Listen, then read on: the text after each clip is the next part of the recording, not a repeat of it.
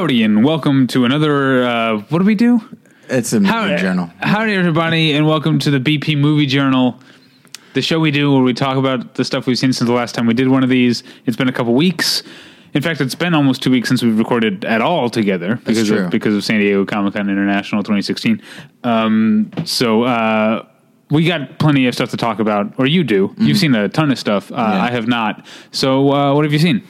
All right, David. First, I saw a movie that you have seen. Oh, that's fun. It is uh, God. David Yates' The Legend of Tarzan. Oh, you've been talking about seeing this since I saw it. Yeah, I was. I was. Even ex- though I was insistent that it was just okay. yeah, no, no. I was excited, parenthetical question mark, uh, to see the film because I like David Yates, and um, I don't know. I was interested to see. I'm always interested to see uh, how Hollywood will take a well-known property, like, but isn't like comic book related, like an old property that's been adapted to you know a million different times, uh, and turn it into a modern blockbuster. That always uh, intrigues me, and um, I would say I liked it. Didn't? Yeah, it's it's okay, but Yeah. there are parts of it. I think the first two thirds are bordering on great. Like Really? there are scenes that are great. Okay. Um, I would say it's very good. And then the third act, I believe you. I don't think you said it on mic, but uh, it comes on so abruptly. Uh, Yeah. there was like, oh, oh, I guess is- we're here. This, is the climax. Yeah. this is happening. Yeah. Uh, but uh, but no, the thing that that I really uh, responded to, I thought it looked very beautiful. Um, just like I got a really really strong sense of like the denseness of the jungle, a density of the jungle, and uh, and yeah, I really I don't know. It, you could do honestly. I think you could do worse, a lot worse. Uh, seeing uh, as far as uh, summer blockbusters go. I think it was fairly well written. I think it was. ve- I was. I think it was genuinely well acted all the way around.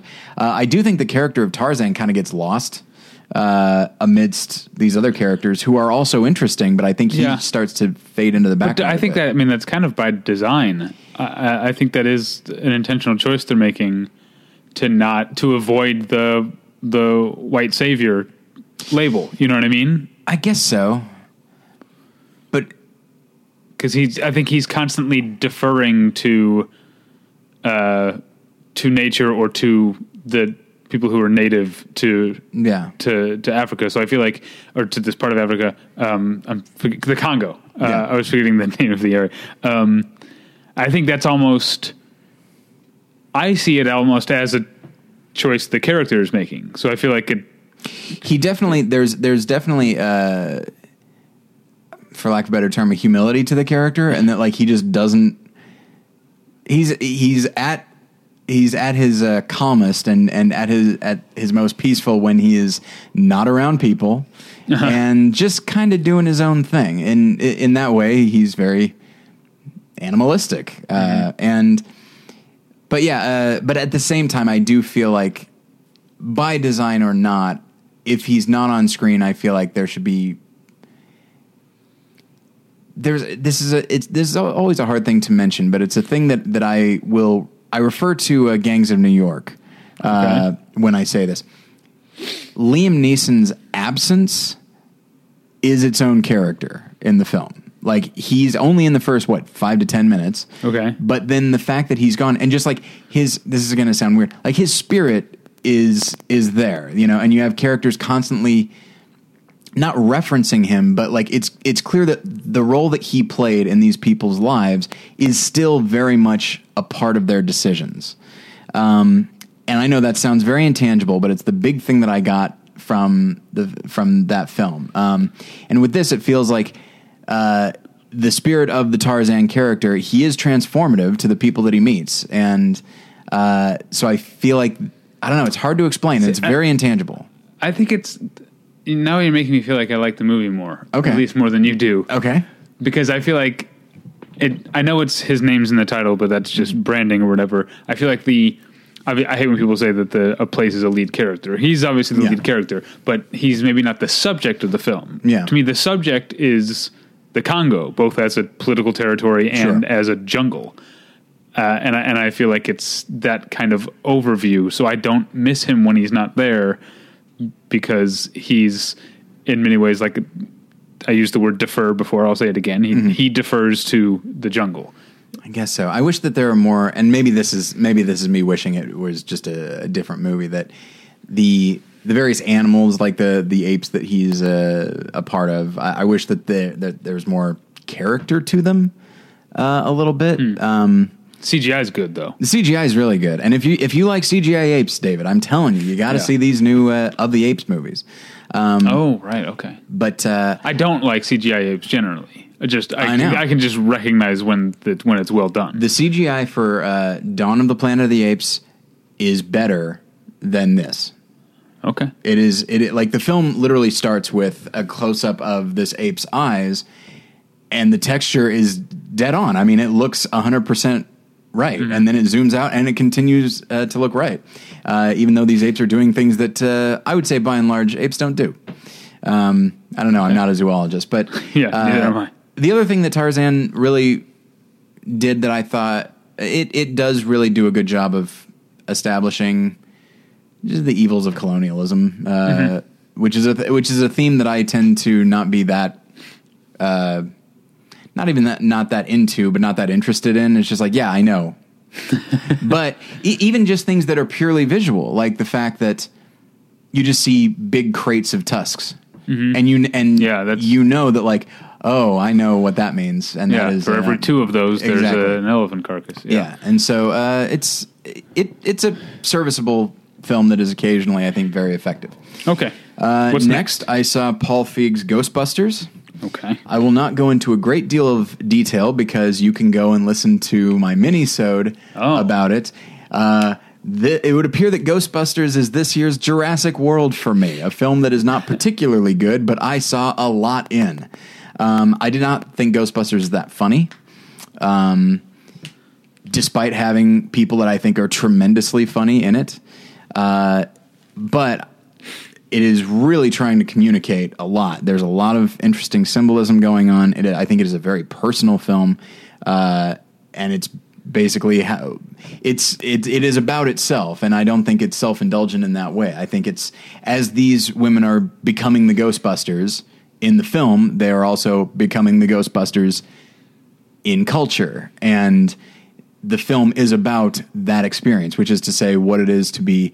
It could be an actress or just a woman in general uh, moving into territory that is seen to be that of men. Um, and there's there's a but but th- that's that's very general, but it is also very specific. There are there's a stand-in for critics, there's a stand-in for fanboys, and then eventually they literally like fight again. They're fighting against they're fighting against the Ghostbusters legacy, not in that they want to destroy it, but it wants to destroy them. Uh, there's a lot going on in the movie that I thought was Wait, very, very interesting. So, in this movie, the previous Ghostbusters exist. no. Okay, so I don't know what you mean then. If I, but I don't. Don't tell me because yeah. that would spoil it. Okay. Because I'm definitely going to see this movie. Um, I feel like you're I feel like you're insulting me somehow now. no, I'm not insulting But, you. but yeah, uh, boy did I not expect to go into the movie thinking all uh, come sorry, I didn't expect to come out of the movie thinking all these things, but considering the reaction that I had to Spy, Spy is infinitely funnier than this, but it also I think explores some very interesting things uh, about being an actress, being an actress like Melissa McCarthy, uh, who is you know a, a lead actress at this point, but is so often going to be seen a very specific way by Hollywood and by audiences and that. So I shouldn't have been surprised, um, but I still was, and I'm not sure if I'd say the film is worth seeing for these reasons because again, it is a comedy that I do not think is very funny, but it's uh, I don't know, it was it was interesting. I'm happy I saw it. Okay. All right. Uh, uh, I, di- I didn't see anything um, quite so uh, topical as that, but I did see a movie that has been remade more than once. Uh, I saw. I watched a movie. Uh, someone recently put out by the Criterion Collection on Blu-ray called "Here Comes Mr. Jordan." Oh, okay, Which yeah. was remade um, by Warren Beatty as "Heaven Can Wait," and then as a Chris Rock vehicle called "Down to Earth." Yes. Um, I only saw one of those. Do you want to guess, guess which one I saw? I'm gonna say the latter. Yep, I saw Down to Earth. You I saw the former. I saw So between I've never the, seen the two of us, we're good. Apparently, so the play it's based on is called Heaven Can Wait, but Mm-hmm. there was the Ernst Lubitsch movie Heaven Can Wait, which I guess is why they changed it to Here Comes Mr. Jordan Oh, for the movie. But then I guess by the time Warren Beatty made it, Yeah. no one remembered the Ernst Well, Lubitsch movie had, anymore. everybody had so turned on Lubitsch by that point, you know. Uh, so if if you're familiar with any of the movies that I named, um, then you know the plot of of uh, Here Comes Mr. Jordan. Mr. Jordan, a uh, person uh, in let's see, in Warren Beatty's movie, he was a football, football player. In Chris Rock's movie, he was a stand up comedian. Here, he's a boxer.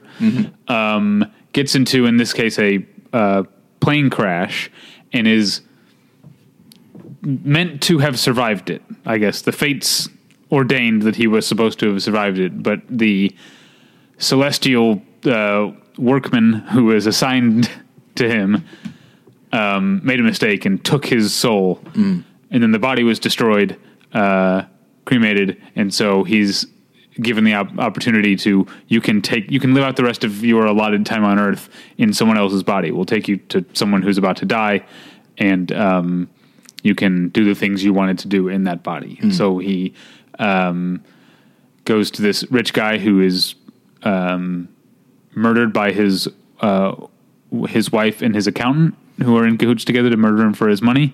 Uh, takes over his body and decides to get back into boxing. um, and that's it's an okay movie. Basically, everything that I described is like the first act, you know, and everything I described probably sounds really interesting and cool Sure. and the, and, and it is. The problem is that once he's in the body, it kind of it lose it, it it's so imaginative and weirdly like dark in the first parts because it's about death and this guy's like body was destroyed Yeah. and this other guy is like there's a scene between the lead whose name I forget and Mr. Jordan um, who is the heavenly representative where they're in the the living room of this rich guy whose body he's going to take, and the, and the guy's like, "Where is he?" He's like, "Oh, he's upstairs being murdered right now. He's being drowned in the bathtub by his wife and accountant." it's like like all very sort of pleasant. And Mr. Jordan's playing the piano, Yeah. and uh, um, I, I like that that stuff, and and the um, they built like expensive sets for uh, not even that expensive, but um, for that they don't call it heaven, but whatever. Um, it's just a huge sound stage filled with like dry ice, basically. Yeah. So it's like you're walking on clouds that go on forever. It looks cool. Um, uh, the problem is that once it it becomes formulaic, once it's it's just oh, it's a guy in a body and he uh, wants to get rid of the wife who tried to murder him, Right. and uh, he's got a crush on this other girl, and so it becomes a romance and a pretty formulaic one at that. So um, it's a cool movie with a cool idea that kind of unfortunately runs out of steam about 25 30 minutes in I remember liking Heaven Can Wait. Um, I don't remember much about it, but I remember in, enjoying it, uh, not thinking it was anything tremendously special. Um, what about Down to Earth? Is that uh, is this better or worse than Down to Earth? It's better than Down to Earth. Okay. Down, Down to Earth is kind of a, a mess. I mean, the, the best parts of Down to Earth are Chris Rock doing material you can see him do or listen to him do. He does Yeah. he does Chris Rock material because he wrote it, so it's like it's stuff you've seen, Yeah. and that's the the best part.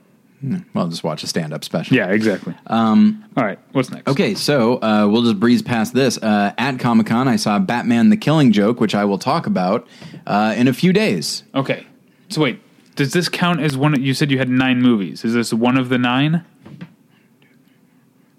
Or is it nine? Oh yeah, we're breezing past this. Okay, so this is not one of the nine. Okay, so there are nine. Yeah, yeah. So you have two more to go before I go again. Okay. Peek behind Uh, the curtain. I saw Strangers on a Train. Now I've, I've seen, seen this that. before, Yeah. uh, but it's been quite a while, and I remember liking it, not loving it the first time around. Uh, this time, uh, much much better, as tends to be the case uh, with with especially with somebody like Hitchcock. I saw these movies; they sounded interesting in high school. I watched them. I thought, yeah, that's pretty good. And now that I have a deeper appreciation for filmmaking technique, I realize, oh, this is kind of amazing. Um, and it's just uh, you know for those that haven't seen it seek it out and if you're a hitchcock fan you haven't seen it you definitely need to seek it out um, it has i think one of the great hitchcock characters this guy bruno um, who is uh, the guy who comes up with the the scheme on Yeah. the train, Yeah. and played by uh, Robert Walker, who actually I think would uh, uh, die rather tragically. I think like the next year, so he died very young. Um, and but he turned in this really marvelous performance, and maybe it wasn't the next year. Maybe it was. It, it was. He died very young, and it was soon after. Um, but uh, so this character Bruno is just you know he's uh, he's very the, the, we talked about this a lot in my class. He's very uh, coded gay. Um, he's Yeah. very foppish. Yeah. um, disturbingly close to his mother as all gay men are I would assume um, in the 1950s uh, and uh, but he's just so interesting and he's and he's a little bit sympathetic. Uh, he's creepy as hell but he's also very funny and he's really the only character in a film that has a pulse um, the main character played by uh, Farley Granger, and and it's interesting because Farley Granger in real life was gay. Robert Walker was not. Uh, that's a thing that Hitchcock liked to do. He liked to mix things up like that. Um, and uh, but Farley Granger's character is not very interesting at all. Uh, but uh, we're rooting for him on principle, but we'd much rather see Bruno on screen than this other guy whose name is appropriately Guy. Um, so you know, it's it's that it has it very much has that perverse Hitchcock quality to it, And- where yeah. you find yourself not necessarily in sympathy with the villain, but a lot closer to him than you'd like to be. But yeah, I'm finding he- hearing you talk about uh, Hitchcock films over the course of this semester. um, This has come up more than once. Mm-hmm. I think it was was it Notorious that you said had a very sympathetic Nazi. Oh yeah, absolutely. Yeah. Uh, so yeah, sympathetic villain, villain seems to be a big uh, Yeah. big thing with with Hitchcock. and even when not sympathetic, they're still tremendously fun to watch. Often more fun than the uh, than the hero. Right. But okay. So, uh, let's see, Stranger on the Train. Okay, I also watched North by Northwest, another rewatch. Uh, and this, I'll say what I said in class. Uh, I saw North by Northwest when I was uh, in, in high school, like Strangers on the Train. I'd heard a lot about it. I watched it, thought it was fine, uh, and I wish I had a time machine to go back and kick my own ass because North by Northwest is one of the most fun, Yeah. delightful movies I've ever seen.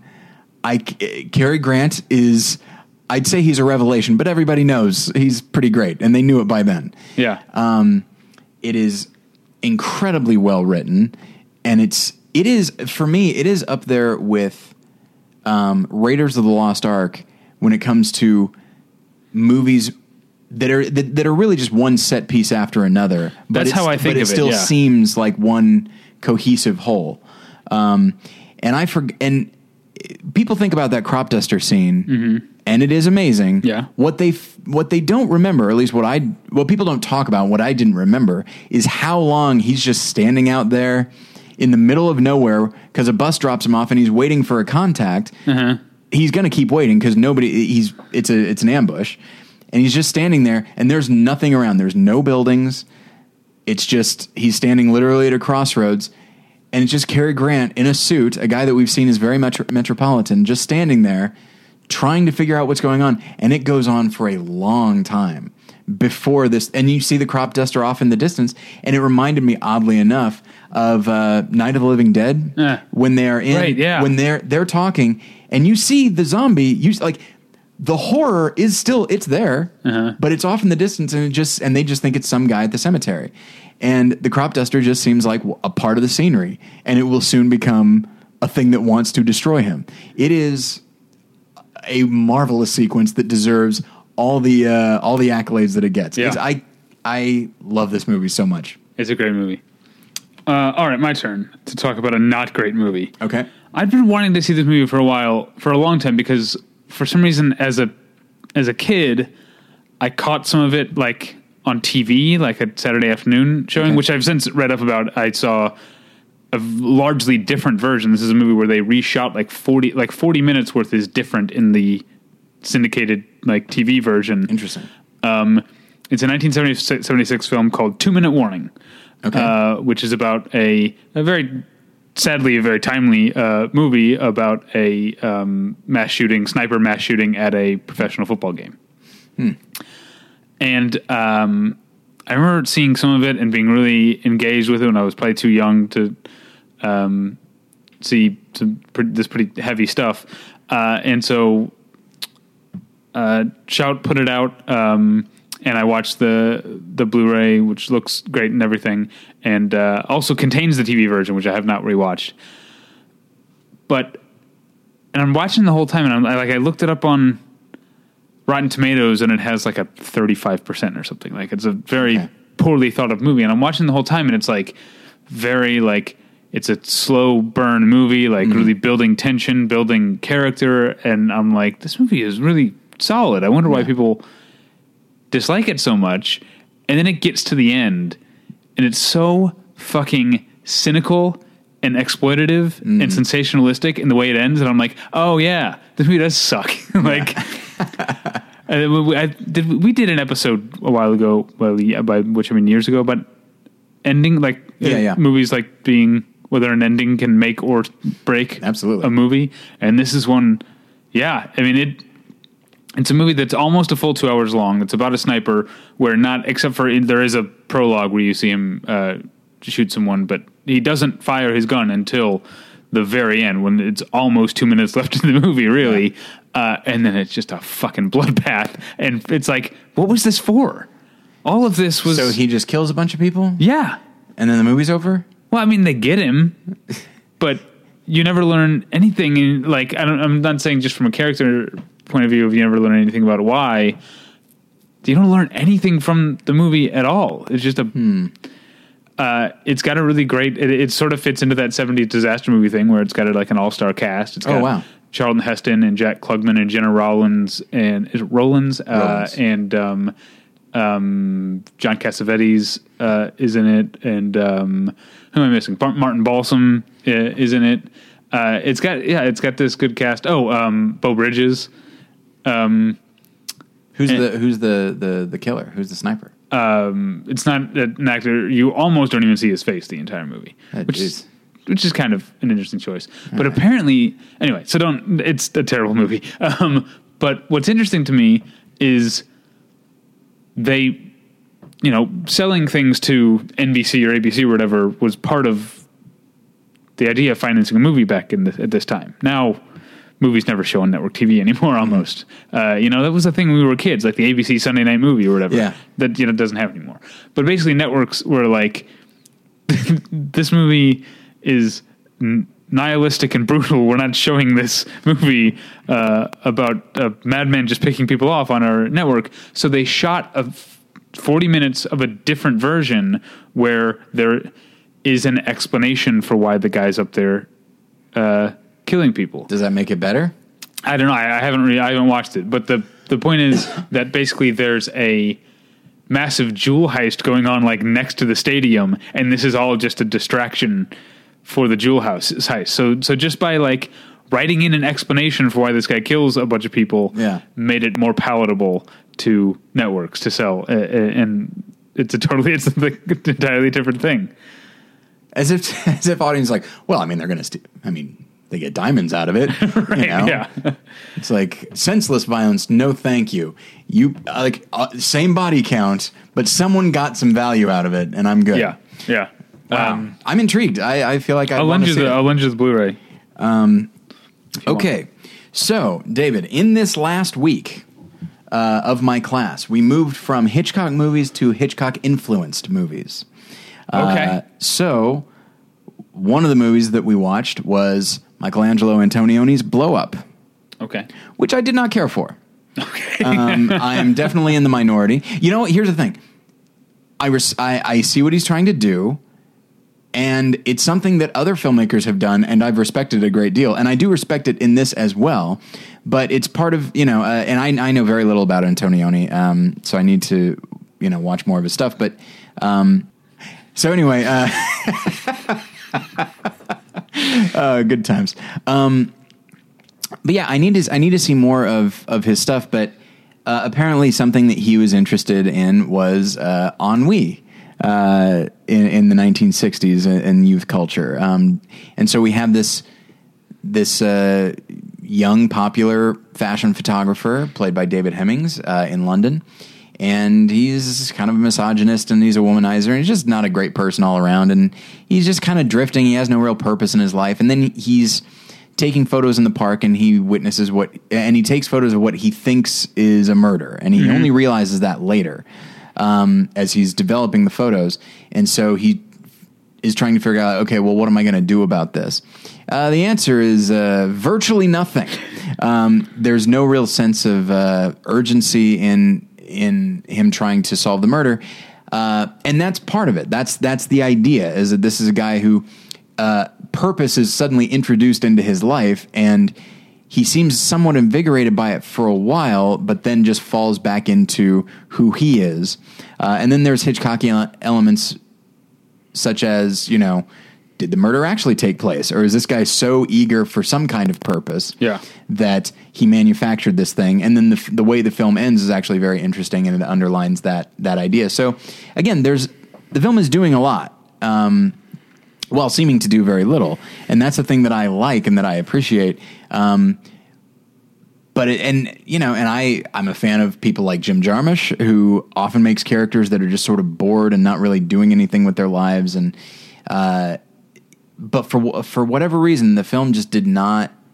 Uh, not- it, and it wasn't meant to grab me, but it just it didn't engage me really at all. Like even intellectually, saying the things that I'm saying now, as I recall, as I you know recall them to you and say, say, oh well, he's trying to examine this and that. That sounds actually very interesting, but when I'm watching the movie, I don't know. It's it's like a it's like a.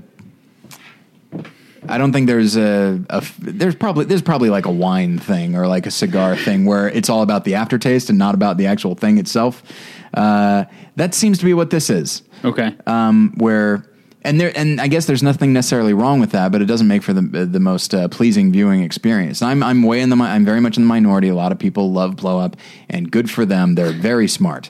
Uh, but it also it reminded me of a movie that is very similar, um, but that I actually like quite a bit more, which is uh, Two Lane Blacktop. I don't know if you ever saw that. oh, I love that movie. Did we, were, we in, were we in that road movies class together? No. Okay. I, I watched that on my own. Okay. Um, but you see what I mean, where there are these people that are just sort of drifting through life, and then they decide they're going to do this thing. They're going to have this race, and whoever wins the race uh, or arrives at this place, they get, you know, both cars or whatever. And then they both just are like, ah, it's fine. And then they both just do their own thing. They don't even give a shit anymore. Yeah. And it just seemed very, it, it reminded me a lot of that. Uh, as far as character arc is, you know, that seems like too lofty a term, but, uh, but yeah, blow up. Uh, I feel like it might be a thing that I need to revisit. Um, thinking about it the way I'm thinking about it now, it might help me to appreciate it a little bit more. Um, I do know that it went on to inspire Brian De Palma's Blowout, which I Uh-huh. haven't seen, and it also and and Coppola regularly cites it as an influence on the conversation, which I think is a masterpiece. Yeah. Um, okay. Speaking of De Palma, Yes. uh, I watched Body Double. I've never seen that one. It is very interesting. Uh, I've this week I read a number of articles about uh, De Palma and his being fairly open and flagrant uh, in his homages to Hitchcock. And Body Yeah. Double is a mixture of Rear Window and Vertigo, and it's not it's not hiding it at all. Uh, somebody's you know guys looking at an attractive woman through a window, um, uh, it, it- through a, a telescope and uh, yeah, it's just, but it, and it's such an exercise in style, um, and it's such, it's such an exploration of artifice. Um, just so many, like the main character is an actor, and so so much of his life is not real. Um, and it was just very. I, I actually thought it was very interesting. I think it's a lot of fun. It's exploitative, as one would expect. Um, but uh, but I did enjoy it. Uh, Greg Henry is in it. Always fun to see him. Even a young Greg Henry, 1984, who and it would appear that Greg Henry has not aged. he looks exactly the same. He's like Max von Sydow. Well, I feel like that Um, says word that's like that says that he didn't look young as a young man. No, he always looked 45. okay, yeah. Just you know, that's that's Greg Henry. That's how he looks. Uh, and there is a there's a thing where I guess I could. Are you ever going to watch Body Body Double? Probably. All right, all right. Well, there's a spoiler thing that honestly, I think savvy moviegoers, listeners who- yeah, yeah. savvy moviegoers, I think will figure out what the spoiler will be. Uh, but I, I won't say it. Okay. But um, but yeah, it's a it's a film that I that I enjoyed more than I thought I was going to. Um, and uh, and by and large, I would say I'm not much of a De Palma fan. I don't like Scarface. I don't really enjoy The Untouchables. Mission Impossible is you know whatever. Um, I enjoy Carlito's Way. I think Carrie, which is also which also has a lot of Hitchcock influence uh, in retrospect. Um, I think Carrie is fine. Um, so by and large, I'm not a huge fan of his, but I, like- also haven't seen Obsession or Blowout or his bigger movies. Yeah, you named a bunch of stuff that I also don't care for. Yeah. What would you name? Scarface, The Untouchables, Carrie. Um, what's the other one that I don't like? Mission to Uh, Mars, Snake Eyes. Snake Eyes. That's right. Yeah. But when I do like Brian De Palma and like Sisters or Femme Fatale, Mm-hmm. Yeah. I really like him. Those are And both great movies. And he did Black Dahlia, right? Which I didn't see. oh, did he? Yeah, I think he did. Yeah. Um, and I think I like Mission Impossible more than you do as well. Yes, most people do. Okay. Um, But yeah, but I, it definitely makes like I need to see Dressed to Kill. I need to see Sisters, Obsession, Blowout. Like this definitely makes me want to watch more of his stuff. And I think you should see Femme Fatale. I think when Oh, it, yeah, yeah, I think uh, when yeah. it came out, it was immediately regarded as minor De Palma. But I think ten plus years later now, I think people have a lot of respect for Femme Fatale Well, as I know they should. I know some critics really loved it. I know, I, I think De, I think Ebert has always been something of a De Palma uh, apologist. Like you know, people hated Body Double at Uh-huh. the time, and he gave it three and a half stars. Um, but uh, but I was happy I saw it. All right. Uh, you know what gets four stars from me? Oh my, what's that? You already know because we talked about it at the, in the hotel room. I don't remember. But I am so excited to tell people to go to Netflix and check out Right. Tony Robbins. I am not your guru. And speaking, you know, I talked about um, looking up Rotten Tomato scores on Two Minute Warning and eventually agreeing with it. This one, I I don't know what people are not getting about Tony Robbins. I am not your guru. Um, because this movie is amazing and it is does not have good reviews and it is in many cases it's the opposite of what uh, to me at least I saw it as the opposite of what a lot of people are saying because a lot of people are saying this is essentially an infomercial for the um, uh, Tony Robbins seminars and his uh, self help cult or whatever. Uh, and maybe this says a lot about just how I feel about self help gurus, even though he's not your guru. Um, I see this as anything, the furthest thing from an infomercial. Yeah. I see this as a portrait of a psychopath. And if you are compelled by this person, I don't know what that says about like what you're missing. I but that said, here's what's great about the movie is that it also cannot deny that he does help people.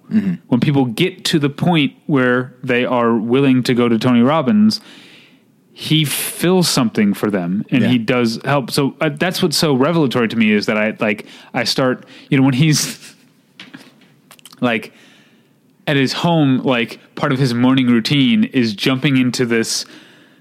he has this thing that he's built into his outdoor, um, like his lawn. That's like a refrigerator size standing like water. Like imagine a swimming pool, except it's only tall enough for you to stand up in, Okay. and it's fifty-seven degrees. Which is freezing for water Yeah. that you don't, and he ju- jumps in it. And the, this part of his morning routine is just shockingly cold water. Uh, he's just an intense person, and and I'm like, early on, I'm so turned off by this person, but uh, you know, compelled to watch him. Uh, but then it it turned around on me. By the way, like by the end, I'm not I'm I'm not a Tony Robbins fan, but Yeah. I still like. I'm like, well, I if you are Yeah. if this is what you need, he provides it, and I can't argue with that. But it is insane. Um, it reminds me. Or you're gonna say. The other day, I was I was thinking of it's like oh I'm I'm gonna watch something uh, on Netflix. What should I watch? And remembering your uh, endorsement of the film, I Uh-huh. like maybe I'll watch that. And I realized like I don't think I'm in the mood for that level of intensity. Yeah, he is intense. um, but you know, uh, you know what movie it reminds me of, and quite fittingly because it's one it's from one of the two directors. Um, uh, this is directed by Joe Ber- Berlinger or Berlinger, Sure. um, who with his um, former directing partner Bruce Sinofsky, who has since passed away. Um, he made Brothers Keeper. He made the Paradise Lost films, uh, which are great, but that's not what I'm talking about. They also made Metallica some kind of monster, and that's what this feels like to me. Like I think if you're a diehard Metallica fan, like you're like Metallica some kind of monster. This is a great behind the scenes of this of this band at the height of their uh, you know like corporate fame at least um maybe not at the height uh but and I am a Metallica fan but also if you're another kind of person Metallica some kind of monster is a laugh riot it's 2 hours and 20 minutes of a band that used to represent something who is now so uh soft and corporate and like the fact that this like seminal metal band is going to therapy. Like most of the movies Yeah. with them going to group therapy, and then when they sign their new bass player, he gets like a million dollar signing bonus. It's like it's so funny to me, and that's kind of how I feel about Tony Robbins. It's like maybe some people do see this as an infomercial, uh, uh, and maybe some people uh, would be compelled to, based on this to to do one of these one of these seminars. But if you're like me, uh, it's a train wreck that you can't look away from. I, I, I'll, I'll stop talking about it soon. But I have to tell you a couple things. The premise of the of the documentary. See, Tony Robbins does books and seminars and stuff all the time, but he has one seminar, his most intense, that he does once or twice a year, I guess, um, called Date with Destiny, and it's six days long. Each day is well over twelve hours of. Uh, it's twenty five hundred people in a like a ballroom, much like Ballroom Twenty at Comic Con. Um, uh, and it's him talking to them, and that's not even counting the time they spend every morning with their group. They're split, split up into groups, and if you apparently if you come together, we'll get to that in a second. Um, it costs five thousand dollars a person. so these people are all in, Yeah. and so uh, Joe Berlinger, Berlinger, whatever, um, uh, just documented one of these with some interview footage and, and stuff. But it's not really there's not that it's not really biographical. You learn a little bit about his about his childhood, but it's really just about this process. And let me tell you one of the things. So each day has a theme. One of the themes is uh, relationship day. And so the morning of when they're meeting with their groups, they were instructed to write out in prose, longhand, whatever, their relationship vision, what they want out of either the relationship they're currently in or an ideal relationship that they're not in. And so he's doing his his uh, his speaking. He's roaming through the crowd, um, cussing like a sailor. By the way, constantly. Really? Uh, oh yeah. Oh yeah. Um, like he's one of those people who drops the word fuck or fucking in places where it doesn't even really belong. Yeah. Like he's like trying he's telling one guy that he's a he's like uh he's like you're you know you're worth it and I know fucking people. right? That's like when that's like and that's like 3 minutes into the movie by the Yeah. way. Um uh, God, it's so great this movie. anyway, um, so he calls in this woman on relationship day, and he's like, "Read your relationship vision." Um, and being called on by Tony at one of these things makes you a star for the next 24 hours. uh, We learn, but um, so she stands up and she reads this really eloquent and really kind of like sensual thing about like her her her man's chest and like her like what happens to her body when it touches his body and like the the the sense of stability and protection that she gets from laying her head against, against his heart and all this stuff.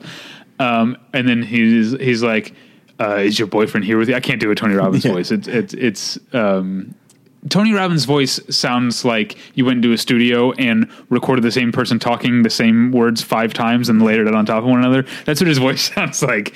Um, anyway, so he's like, "Is your boyfriend here with you?" And she's like, "Yeah." And this like just skinny balding goofball with a dumb hat on stands up. Well, what's the hat? Uh, it's just one. It's I, I can't remember what. It's a baseball cap, but he's the kind of guy who like. And maybe this is just me not liking this trend, but he has not gone. He has intentionally not bent Oh, the, yeah, super the brim at all. It's I don't care for that. I hate it. Seems very uncomfortable. It just seems so ostentatious. Um, anyway, uh, and so he's like, "All right, what's your uh, what's your vision to to this guy?" And so he starts reading his thing that's about like it's just so like fake and platitudinous and flower, and he's like. "Eh, My essence and your essence and our essence together, and Tony's like, "Stop! This is embarrassing." and basically immediately decides this guy's not manly enough, Uh, I should say this this woman who stood up was very conventionally attractive, um, for what that's worth. Um, and he, so he decides you're not manly enough. He pulls him out uh, into like the aisle, and he tells him a story about a lion, a lion cub, whose parents sacrificed themselves to save him. And this lion cub was raised by sheep, and he grew up thinking he was a sheep. And then one day, when he's a grown lion among all his sheep, the another pack of lions shows up, and they slaughter his entire family of sheep. And uh, he's and he's uh, and and the lion's like, "What have you done to my family?" And the other lions grab him by his mane, and so he, then he literally grabs this guy by his hair. they walk him over to the stream and make him look at his reflection to see that he's a lion, and he still doesn't get it. So, so then the lions take some of that sheep meat and they force feed it to him. This is motivational speech. Is about a lion being forced to eat his family of sheep. They force feed it to him, and then when it goes down his gullet into his chest, he feels it. He's a lion, and then he makes the guy roar like a lion into the microphone like five or six times. And then the next morning, when they're meeting in their groups, and this is what I was going to say before. Apparently, from what I understand, if you come to the seminar together, you're not allowed to be in the same group. Um, so they're the two of them uh, from this couple are in separate groups, and they are the stars because Sure. they were singled out for interventions. That's what this is called. Um, uh, and uh, they are both address, standing on chairs, addressing their group, and talking about how the night before they went back to the hotel room and had the best sex of their lives. Um, and that is that, this movie's two hours, like a full two hours. That's just a little bit of it. There's crazy stuff, and there's some stuff that, like, I mean, I'm laughing about some of this uh, stuff. There's also stuff that's super intense that you would not laugh at at all. It's a fascinating movie. I've taken up way too much time talking about it, but uh, it's terrific, and I kind of want to watch it again. I had this I image. in cried my- a ton. By the way. Really? Yeah, this movie it's funny, but I also was brought to tears multiple times during this movie. Ugh, I got to see this thing. Uh, you had I had this image in my mind when you talked about like Tony Robbins like going through like looking for the person that he was you know people to talk to. I had this image in my mind of like uh, of uh, Bilbo trying to avoid Smaug. Uh, as he's just like go, and I'm sure the proportions are pretty close because I know Tony Robbins like eight feet tall. Yeah. but uh, and just like oh, but that's the thing. Everybody there they want him. They want to be called on. oh my gosh, Yeah. Yeah. that couple paid ten thousand dollars. Yeah. Crazy? Yeah, there's uh, one one woman he does an intervention with, which I won't go into. This is one of the mo- this is the most intense and memorable one, but I don't want to spoil it for people. Uh, but she sold all her furniture to come to to date with Destiny. But if you would ask her at the end, I guarantee she'd say it was worth it because she has a breakthrough. Like, and that's what I'm talking about. Like, she is changed fundamentally as a person by this experience in a way that I'm sure she would describe as positive. I feel like And so with- you can't. Can you fault her? I can't, but at the same time, I, I also feel like six days, intense though I have no doubt they are. Yeah. Uh, I don't know. It feels like six days, unless it's like a jarring loss or something like that. I can't imagine six days changing you that much for life. It might change. I'll, I'll say six months. Yeah, and ma- and maybe But I that's be true. wrong. I I mean, might there, be wrong. yeah, there is uh, some stuff I don't want to go into, um, Right. Because they do some like, uh, you know, text on screen at the end about various people you've seen, and and No. yeah, some of them maybe have fallen back on old ways, but some of them certainly haven't. Okay. Yeah, It's like a uh, 50 50, would you say? um, maybe even better than that. Okay. maybe a better track record. Uh, I don't know. I, Listeners, uh, buy some of our commentaries so David and I can go to one of these. yeah, no, I, I know. There's no way. Oh, you and me? Oh, we would have the best sex of our lives, David. it's right. like, uh, Tony, we're not actually. D- roar! Um, yeah, if you okay. told us to, yeah. Absolutely. Uh, okay, so I rewatched Star Wars The Force Awakens. Um, okay. and because I, I hadn't seen it for a while it's my third time seeing it and again it is a very it's a very good movie occasionally great. I like all of these new characters. Um, at comic-con i went to a panel where uh, the people on the panel were making fun of kylo ren. I wanted to stand up and call them liars. Um, because or just stupid. Because they don't understand how brilliant kylo ren is as a character. And they're like like he's no Nar- he's no darth vader. It's like yeah He's not. That's Yeah, the idea. That's the point. you know, it's like uh, uh, uh, you know uh, an impulsive major that has the ability to kill and will do it. uh-huh. Like that's like it's instability. It's terrifying. You know, I think Kylo Ren's a wonderful character, but I also I like I like everybody in it. Um, and so you know, I'm not going to say anything that people haven't said before. What I will say is that in watching it now a third time, it really, it definitely does not feel like its own film. Like it really, it makes it very clear it is. This is all set up with a, a payoff, which is oh well, let's we'll we'll blow up the Star Killer base, and and you know, and Han Solo dies. Like there are some there are some major developments. But it feels like the real payoff will be the next movie or the movie after or something like that. Um, this it, it did a very good job of laying the groundwork for other things. It's how I felt about the sixth Harry Potter, okay. where it it served its function, which was to get me to anticipate what's coming next. Yeah, and yeah. it definitely did that. Um, so it's not to say that it's that it's an unsatisfying movie, but it's.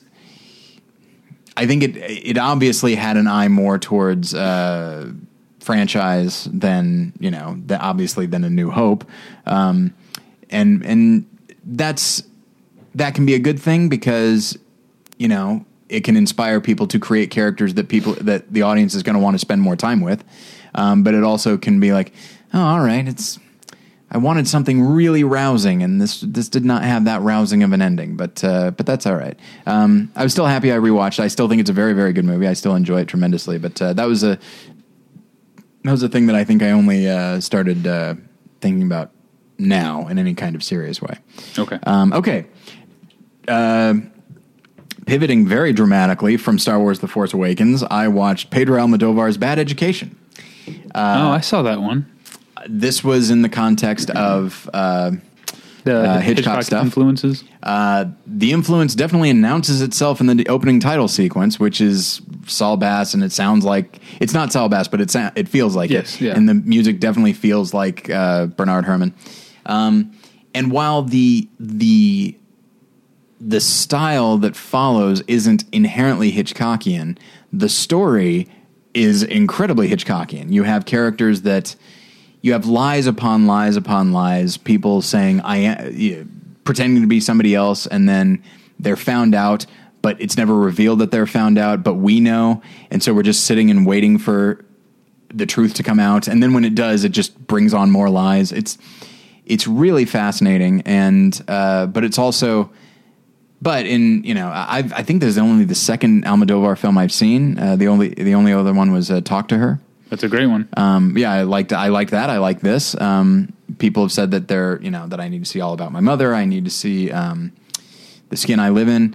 Um, I love the skin I live in. I, I don't know if that's considered uh, by a lot of Almodovar fans in the top tier, but um, I in, love in it. this Hitchcock content uh, context. Uh, people said the skin I live in has uh, definite Hitchcockian elements.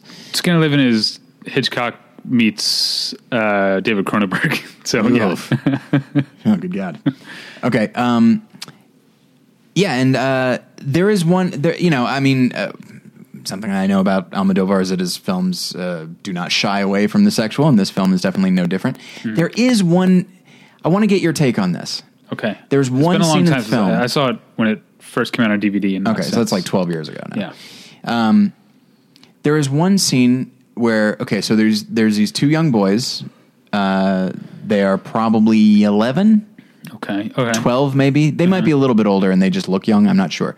Um, but anyway, uh, and they are attracted to one another. They are each other's first love, as they say. Uh, and there's a scene where they go into a movie theater and they're sitting next to each other at the movie theater, and then like they reach over, they each reach over, and they're just they're both looking at the screen, but they reach over and they're just like, you know, jerking Yeah. each other off. Now, obviously, you're not going to see any uh, full frontal things, but you're going to see a lot of arm movements there. And the thing is, like the f- now, of course, in the the, the fact of it, like this is kids do this kind of thing. Uh, maybe not in theaters, uh, but at the same time, maybe uh, like the idea of like playing doctor and all that, like. It, it rings hundred percent true, and even though I have no doubt that those those young actors they're not actually touching each other, Right. But they're still Yeah. doing this, and I was just like, That th- is- like yeah. acting, asking the actors to do that, and then maybe having to explain to them what they're doing. They probably have some idea. And like, are their parents on set? Like everything about it just seemed not necessarily immoral, not even necessarily unethical, but Sticky. well, uh, for a number of reasons, but and just like as I was watching, I'm like, I'm like, look, I totally like the the emotional impact of this is not lost on me, but it is also being undercut by my concern for the actors, and that is uh, that's the thing. You know, and there, there's, Yeah, there's like full on, there's nudity in the film. There's like simulated sex, but it's with adults. Adults, yeah. I've I can't think of any other examples off the top of my head, but I've felt this way before Yeah. about um, uh, what what I'm okay with. But I don't know. Maybe they were. Maybe the kids were told they were doing something else. Maybe I, I can't And then is imagine that moral. I don't know. Yeah, I don't know. Um, Uh, back into uh, newer movies uh, for me. Um, I saw I saw the new Mike Birbiglia movie. okay. I feel bad bringing this up because everyone likes him in his movies, and I didn't like Sleepwalk with Me. And Well, I think every- I don't like this new one. I think everybody Don't likes Think him. Twice. Yeah, I don't, I don't know that people like his movies that much. Well, I don't know. P- uh, uh, people I've talked to who have seen Don't Think Twice. Um, Oh, okay. I ran into um, I, I don't know Ethan Anderton who writes for Slash Film. That's not his real name. Okay. Um, I don't know. I, I'm gonna I'm gonna preserve the mystery, even though he's very open about what his real name is. I'm not sure what the whole story is there. But I ran into him at the screening, and he was very very positive on the on the movie. Um, and uh, that seems to be the the consensus. I just part of it is yeah. I Mike Birbiglia's thing is not my thing. I remember you sent out the the notice to like review it, Uh huh. and and I and I remember being like, "Oh, that's my Birbiglia, Birbiglia's thing." And I was like, "Oh," and I looked at the cast and a pretty good cast, Good cast. And I looked at the description, and I'm like, "Nope, Yep, here's This where- looks terrible. This is why you and I host a Yeah. podcast together because yeah, if you don't know, it is a movie about an improv team. so it is a like. So I don't know. Is it like? Do I not like this movie, or is this movie doing a really good job of capturing what improv people are like, and maybe I just don't like that? it's uh, maybe all of the above." Uh, yeah, but no, I, I do think um, I think the movie has too much dialogue in it. like I think story wise, it's actually quite uh, interesting. It's basically an improv troupe uh, at various levels of talent and at various levels of their careers. And one of them, played by uh, Keegan Michael Key, um, gets hired and gets cast on essentially Saturday Night Live. It's not called Saturday Night Live in this world, but he gets he moves up, and um, the different members of the group react very differently to Oh, that happening. It's a very good story. Uh, yeah, and and I think if you were to just take a machete to the dialogue and just stop having people say how they feel all the time, it would actually be a much better movie because it does create this in- interesting situations, and some of them are are rough, and it ha- and it asks us to sympathize with characters who are behaving very selfishly and cruelly at times, and I find that interesting. There's just too much talking about it. Yeah. But to go back to my conversation, I bring up my conversation with um, Ethan, not his real name. Um, uh, it, he offered the insight that maybe the kind of people who do improv comedy, they're essentially like theater people. Maybe these are the kind of people who do over talk about their feelings and emotions uh, all the time, and that is that that that is one hundred percent uh, legit. Um, and uh, Yeah, not all of us are, uh, you know, from St. Louis, where we keep everything inside. You know, uh, some of us won Best Actor, State of Missouri, year 2000. oh God. Um, but yeah, the uh, we mentioned having a great cast. The the improv team is Mike Birbiglia and Keegan Michael Key, Keegan Michael Keegan Michael Key, um, Kate Micucci, um, the Gillian Jacobs, Yeah. uh, and Chris Gethard.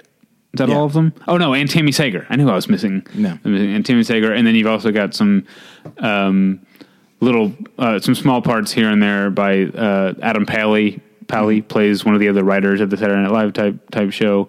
Um, ben Stiller plays himself.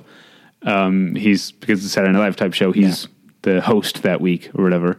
Um, yeah, it's it's not it's not bad, but it's not for me. Yeah.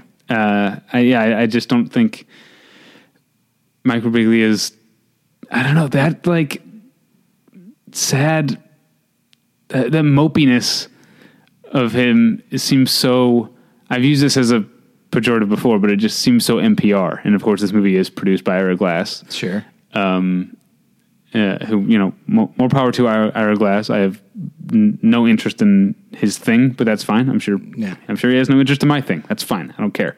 Um, but uh, this this fits in with the rest of the Ira Glass thing that I don't like, and the Mike Birbiglia thing, which seem to go hand in hand. You know what's interesting though is that the the reason that you give for not liking it is not actually the reason that I assumed I would not like it. Um, I see movie about an improv troupe and like, oh no, like it's just going to be a bunch of people that are insufferable, but that the movie insists are funny and and There's- clever. And but it sounds like that. I'm, I have no doubt, but at the same time, it sounds like you know these characters are having genuine reactions to this, you know, and very show business reactions, um, and that the thing that you have a problem with might be a thing that that definitely resonates with me. Um, but uh, I don't know. Uh, I'll probably never see it, Okay. so it will remain a mystery. Did you ever see Sleep Sleepwalk, Sleepwalk with me? I've talked about the movie before because uh, I like to give credit where credit's due. And listeners might remember me saying this a million times, but it's a PG 13 that uses its one fuck very wisely. Yes.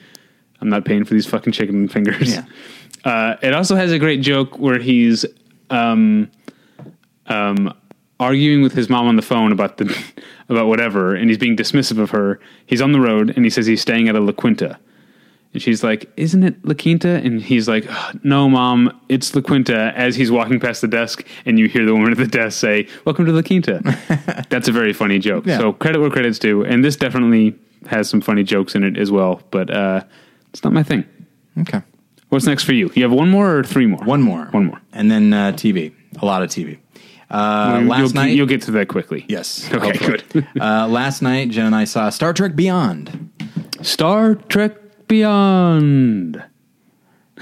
What the hell was that? Oh, that, apparently you're not a fan of the band Madness and their I'm- song I guess not. One Step Beyond. No, I'm sorry. Oh, well, that's how I've been saying Star Trek Beyond in my head the entire time. Uh, you haven't seen any of these Star Trek movies, right? Uh, no, I've seen Star Trek the Motion Picture Okay. and I've seen Star Trek II The Wrath of Khan. Okay. End of story about where me seeing Star Trek movies. It's unfortunate. There are some good ones. I, I mean, I'm not dismissive of them. I just, that's how many I've seen. I mean the most recent ones, the uh, the J.J. Abrams, now Justin Lin ones. Um, this is a perfectly uh, adequate um, follow up to Star Trek Into Darkness. Um, there are elements to it that I really like, in that it feels like a smaller movie. Now, there's plenty of big things happening, but it feels like an a long episode of a TV show where I don't know, not everything is the end of the universe. Although even though that is part of the implications to the the the villain's plot in this, but it just it just feels like an installment in a series as opposed to this climactic thing. And I don't know why I don't know exactly what it is about the film that leads me to feel that, but um it just it feels like a complete movie in and of itself that nonetheless um, doesn't feel like it's taking itself too certainly not taking itself too seriously, but also doesn't feel like it needs to accomplish everything uh, in this in this film. And I recognize that I, I just ta- in talking about Star Wars: The Force Awakens, one of the things that bothered me about it is that like it feels like it's like it's not wrapping everything up. But it's just, but that was all about setup. This one definitely feels like it's the third, and there's probably going to be a fourth and a fifth, and it definitely feels like a third, and it does not. Yeah, I am It's not trying to do too much. I am not against that. I, I feel like there are some people who feel like any every movie should stand alone. I'm not against a movies Mm-hmm. No. being serialized to some extent. so I didn't. I've never seen. I think I've seen maybe one or two episodes of the original Star Trek. I've seen many episodes of Star Trek Next Generation. I watched it a little bit uh, here and there when I was a kid. I never watched them like all in a row. So I would just come in, watch an episode, and get out. And that's what this feels like. It feels like I'm I'm watching one episode of a bigger series. There are probably things that had I not seen the previous episodes, I wouldn't have understood. But I got enough of it that I could enjoy this, uh, if that makes any sense. Yeah. And uh, I feel like that's that's actually a fairly rare thing, uh, especially these days where everything is part of a fran. If something is part of a franchise, like there's going to be a lot of a lot of loose ends, and a loose end doesn't inherently bother me, but it's more just like a teasing, like, uh, "Aren't you interested? Aren't you?" It's it's more that it's it's it's more uh, about getting you in the theater for the next one as opposed to setting something up organically that you want to see paid off. Um, and so I don't know. The I think the action is pretty good. I, I enjoy the I enjoy the performances. I feel like they probably could do better with uh, character development, um, but they also feature they, they they give the characters that are that are better developed, uh, more screen time, like the like Bones, played by uh, Karl Urban. Uh, this is the most screen time he's gotten in, in any of the three. They give him a fair amount of things to do, and it's and it's really nice. Uh, and then they also, as you know, there's the the alternate timeline thing, and so there for the last three movies there have been two Spocks. Sorry, the last two movies there have been two Spocks. There's old Spock, ambassador, ambassador Spock, and now there's this younger Spock, and they actually have interacted with each other Okay. And Leonard Nimoy is gone now, and so in the film, Ambassador Spock has died, and younger Spock is dealing with that. And there comes a moment when he uh, he pulls out um, he pulls out a, a, a picture. He was looking at like Ambassador Scott's like uh, uh, Spock's belongings, and he pulls out this photo, and it's a photo of the original cast from I think the sixth Star Trek movie. And so, like, you know, these are all characters in this film, and it's like they look different. The film doesn't question it, and he just looks at it, and it actually. I'm not a big Trekkie, but it actually like stirred something in me, and it made me sad. And it also made me sad to see Anton Yelchin, honestly, and just the Is the movie like dedicated to him or anything? To, to have it's, a, at the end it says in loving memory of Leonard Nimoy for Anton. So that was kind of a nice thing. Yeah. But um, yeah, so it's a, it's a perfectly serviceable, uh, not even it's it's an enjoyable uh, action sci-fi adventure movie. Um, you could do a lot worse. Um, I wasn't 100 percent invested, um, but I but I enjoyed myself. It was a fun cinematic experience. Okay. The last thing uh, I'll talk about on this episode is a documentary that I saw just last night called "The Eagle Huntress." Um, it's uh, de- it's an inspirational documentary, and it definitely succeeds in being stirring and inspirational. But it is um, really shallow and amateurish, which is too bad because it's an interesting story. But it's also the kind of it's like Whale Rider, but it's a documentary and it's you know real. Um, basically there's this Mongolian uh, nomadic tribes, uh, and they're hunting a hunter a hunting tribe. That's what they Hunting, do. they will go. Uh, yeah, uh, but they don't hunt with uh, you know bows and arrows or guns or whatever. They train eagles to hunt. So they like circle. They find foxes, scare them out of the holes, and then like sick the and the eagle goes and kills them. So they train eagles from a young age. Uh, and this is something the men do. And there's this one guy who's an eagle hunter, and his daughter, his eldest daughter, wants to do that, and so he uh, trains her, like helps her get an eagle and trains her. Um, and uh, you know he's the family's very supportive. His father is very supportive, but there are other older, more traditional males in this tribe who are uh, against a girl doing this. Right. Um, and uh, yeah, it's it hits all the marks that um, everything I said uh, would imply that it hits, and I'm the fact that it's a documentary. You know, I'm very happy that this happened. There's some really, you know, the eagles themselves seem really cool if you're into Eagles? animals. Yeah. Not- yeah. If you're the eagles, Sure. yeah, Joe Walsh, Don Henley, Glenn Frey, yeah. Um, they go hunting foxes, just like the Eagles did with the groupies, right? So, oh, watch out. Watch out. Um, anyway, uh, I, so I can't fault the movie except that it's just uh, it's weird to say that it's something that a documentary is formulaic and predictable but it is, and it doesn't go but very deep beneath the surface of anything. Like I said, it's like Whale Rider, and it's not anything. Even though Whale Rider's fiction, like it's not anything you don't get out of Yeah. uh, Whale Rider's fictionalized, I guess. Um, and also, I as much as I like Ramin Djawadi's music for Game of Thrones, the music here is it's just like everything else I'm describing. It's exactly what you would expect for this at every moment. Uh, kind of telling you how to feel, being sort of vaguely world music ish. Yeah. You know, because this is Mongolia. Let's have some uh, more Asian instruments or whatever. Oh, all right. um, but it's it's yeah, I, I, I, it's a movie that uh, I'm all for, and yet cannot get excited about. Who directed it? Uh, a guy named Otto Bell. This is his first uh, first film. You almost get the impression because it fits so much into that whale rider thing. Yeah. You almost get the impression that he found out about this thing, went to go visit them, had seen Ra- whale rider, and then kind of whispers into this girl's ear, like, "Hey, wouldn't you like to do this? Hang on, let me get my camera." Uh, and then just like, Yeah. because it fits. That fits a lot.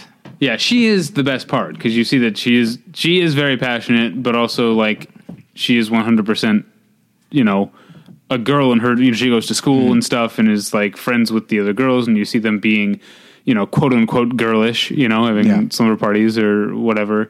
Um, it's not like she's an outsider or apart from the tradition. She just she wants to do this, Yeah. uh, and um, it turns out she's quite good at it, which is good for the movie. Yeah. That's it. I'm done. All right, I've got three TV shows. Let's go. Rapid fire. I watched on Hulu. I watched eleven twenty two sixty three. All of it? Yes, it's uh, it's a miniseries, eight episodes. Okay.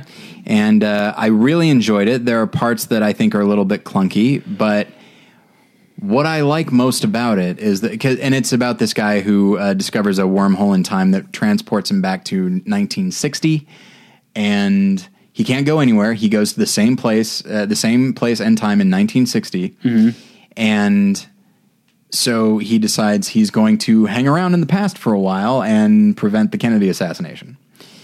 Uh, but what I, I think what what works best is the idea of you know it's a time travel movie so the the idea of unintended consequences is a big is a big part of it. But un, unintended emotional consequences like the idea that oh he actually falls in love with somebody. You know you can't you spends 3 years in the past. He falls mm-hmm. in love with somebody and has to you know cope with the fact that well wait a second is he just going to stay back here? Is he going to go back to the if he prevents this is he going to go to back to his time and see if the if preventing the Kennedy assassination like made a difference? Like if he does that then he can't bring this woman with him. And uh, so there's I like that. I like that it's so regularly the Kennedy thing is going on, but it so regularly will dip into these other elements. And one of the things, it's based on a Stephen King novel, so there will Yeah. be certain elements like, like the past is like a li- or like the the space time continuum, whatever you want to say, is like a living thing, and it knows that you're trying to mess with it.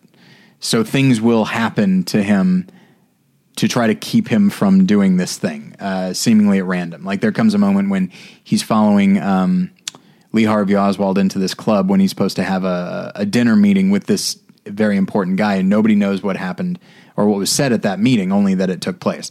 And so he's following Lee Harvey Oswald, and he's walking along this club, uh, wa- walking through this club, and a chandelier falls like right in front of him, and he's like, "Oh my gosh!" And he keeps walking, and then like uh, somebody spills like uh, uh, what? Oh shoot! What is that called? Sterno Oh, yeah, yeah. in front of him. So like there's a fire that starts in front of him, and he just and he's like and he knows what's happening, so he just needs to like keep walking. He's like, they clearly do not want me to see what's about to happen, uh, so I'm just going to keep moving, and and I'm going to get there. And so there's there's some neat ideas Yeah. as one would expect, um, and it's and it's handled very well. The acting is great all around. Um, James Franco does a really good job. Uh, Chris Cooper is in it, um, and he's he's in it as sort of he's the guy who gives him his assignment, and uh, and uh, Nick Searcy is in it. Uh, it's it's a you know it's a very it, it is at times a very playful movie. It doesn't dip into the the well of you know hey, you remember this thing from the past? Let's Yeah. make reference. It doesn't dip into that very often. It's a very, uh, very effective uh, miniseries, and if you have Hulu, I suggest you watch it. Okay. Um, next up, I watched the first few episodes of the third season of BoJack Horseman. Not as strong. I think Oh, the first two seasons are pretty solid. Uh, this one, you know, I mean, it could it could go to an interesting place. Uh, right now, it's it has its moments, but um, it's not doing anything. Because when I when I watched the first season of BoJack Horseman, the fir- the first few episodes, I thought like these are very obvious jokes, and the st- and the the jabs that it's taking at Hollywood are not new. Um, and then when it really developed the characters, and we saw their arc, that's when it became satisfying. This is kind of falling into that, uh, where the first few episodes it's reestablishing this world, and it's like, ah, you're telling me stuff I already know. This satire is fairly toothless, um, and even the BoJack stuff isn't that interesting. But uh, but now it's about him, you know, fighting to get his Oscar nomination and that kind of thing. So there there are some elements that are in, that are interesting. So we'll see how it goes as I continue. And then lastly, I watched the entirety of Stranger Things. I've Like- only like seen the so many pilot. others. Yeah. Yeah. What did you think? the I loved the pilot. I was I was Yeah. hooked um, uh, because I love that it's a mix of um, sort of winking fun Mm-hmm. and a serious story with real characters. Yes. Um, yeah, especially Winona Ryder um, and uh, who plays the sheriff? Uh, his name I, lo- I looked it up. It's David something. That's why I David remember. something. David I always Holter? forget. Was it? Is it David Holter? Does that sound right? It's something alter or something. Okay. Uh, yeah. I we don't- talked about it on. We talked about the first episode on Hey Watch This. I remember looking it up for that purpose, and now I can't remember what his last name is. Yeah, I don't. Uh, I yeah. don't recall. He's an actor whose name I always forget. I feel bad about that because he's always a dependable actor. But um, David Harbour. Harbor. Okay. So um, yeah, no, it's when I watched it. I mean, within one episode, and certainly two, and then the entire the entire season. Um, I, I immediately started thinking like, okay, so what do we got? We got Goonies. We got Stand by Me. We got E E.T. E.T. Sure. Uh, we got Stephen King all over the place, um, which is to say, I'd say uh, it, and I guess Stand by Me is Stephen King. yeah, and I also think. Um, I mean, I don't know much, but I uh, of what goes on after the first episode, Mm-hmm. but I kind of got a Firestarter vibe from the the girl being sort of Uh, and uh, there are elements of Poltergeist. There are right. There, yeah, there's a saw those. Yeah. There's a and also I think there's some elements of, of Twin Peaks as well uh, as as it goes on. So, but that's the thing. The film is The miniseries. sorry. Uh, yeah, yeah. The the the show is not just a collection of references. If it were that, I wouldn't have watched the whole thing. It would have That would get old it would have gotten Yeah. very tiresome. But yeah, it establishes characters. It has a, a fully realized plot. Um, I'm invested in what is happening. I want to find out more. Uh, but also, I think um, as as the show went on, I got a lot of lost in there. Okay. Not a lot, actually. A, a fair amount, just as far as like there's a mystery, but also the way the characters are dealing with it. Fe- it reminded me of Lost, um, and uh, I like that it doesn't it doesn't overdevelop the characters. It doesn't underdevelop them. It it it understands the nature of ensemble really well, um, and yeah, I'm just. Uh, I'm just I was perpetually interested in what was happening and engaged and by that final by the last episode I found myself getting a little misty-eyed at a couple of things here and there.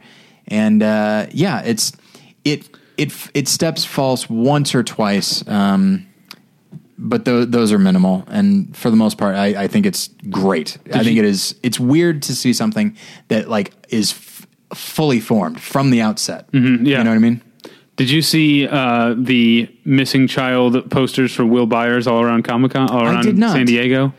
I, I might and you know you- what I might right. have and didn't know You didn't watch it yet. I Yeah. yeah, I had watched the pilot, so uh, yeah, I noticed that there were a lot That's of those. cool. Yeah, have you seen this boy or whatever? Yeah. uh, uh, Will Byers.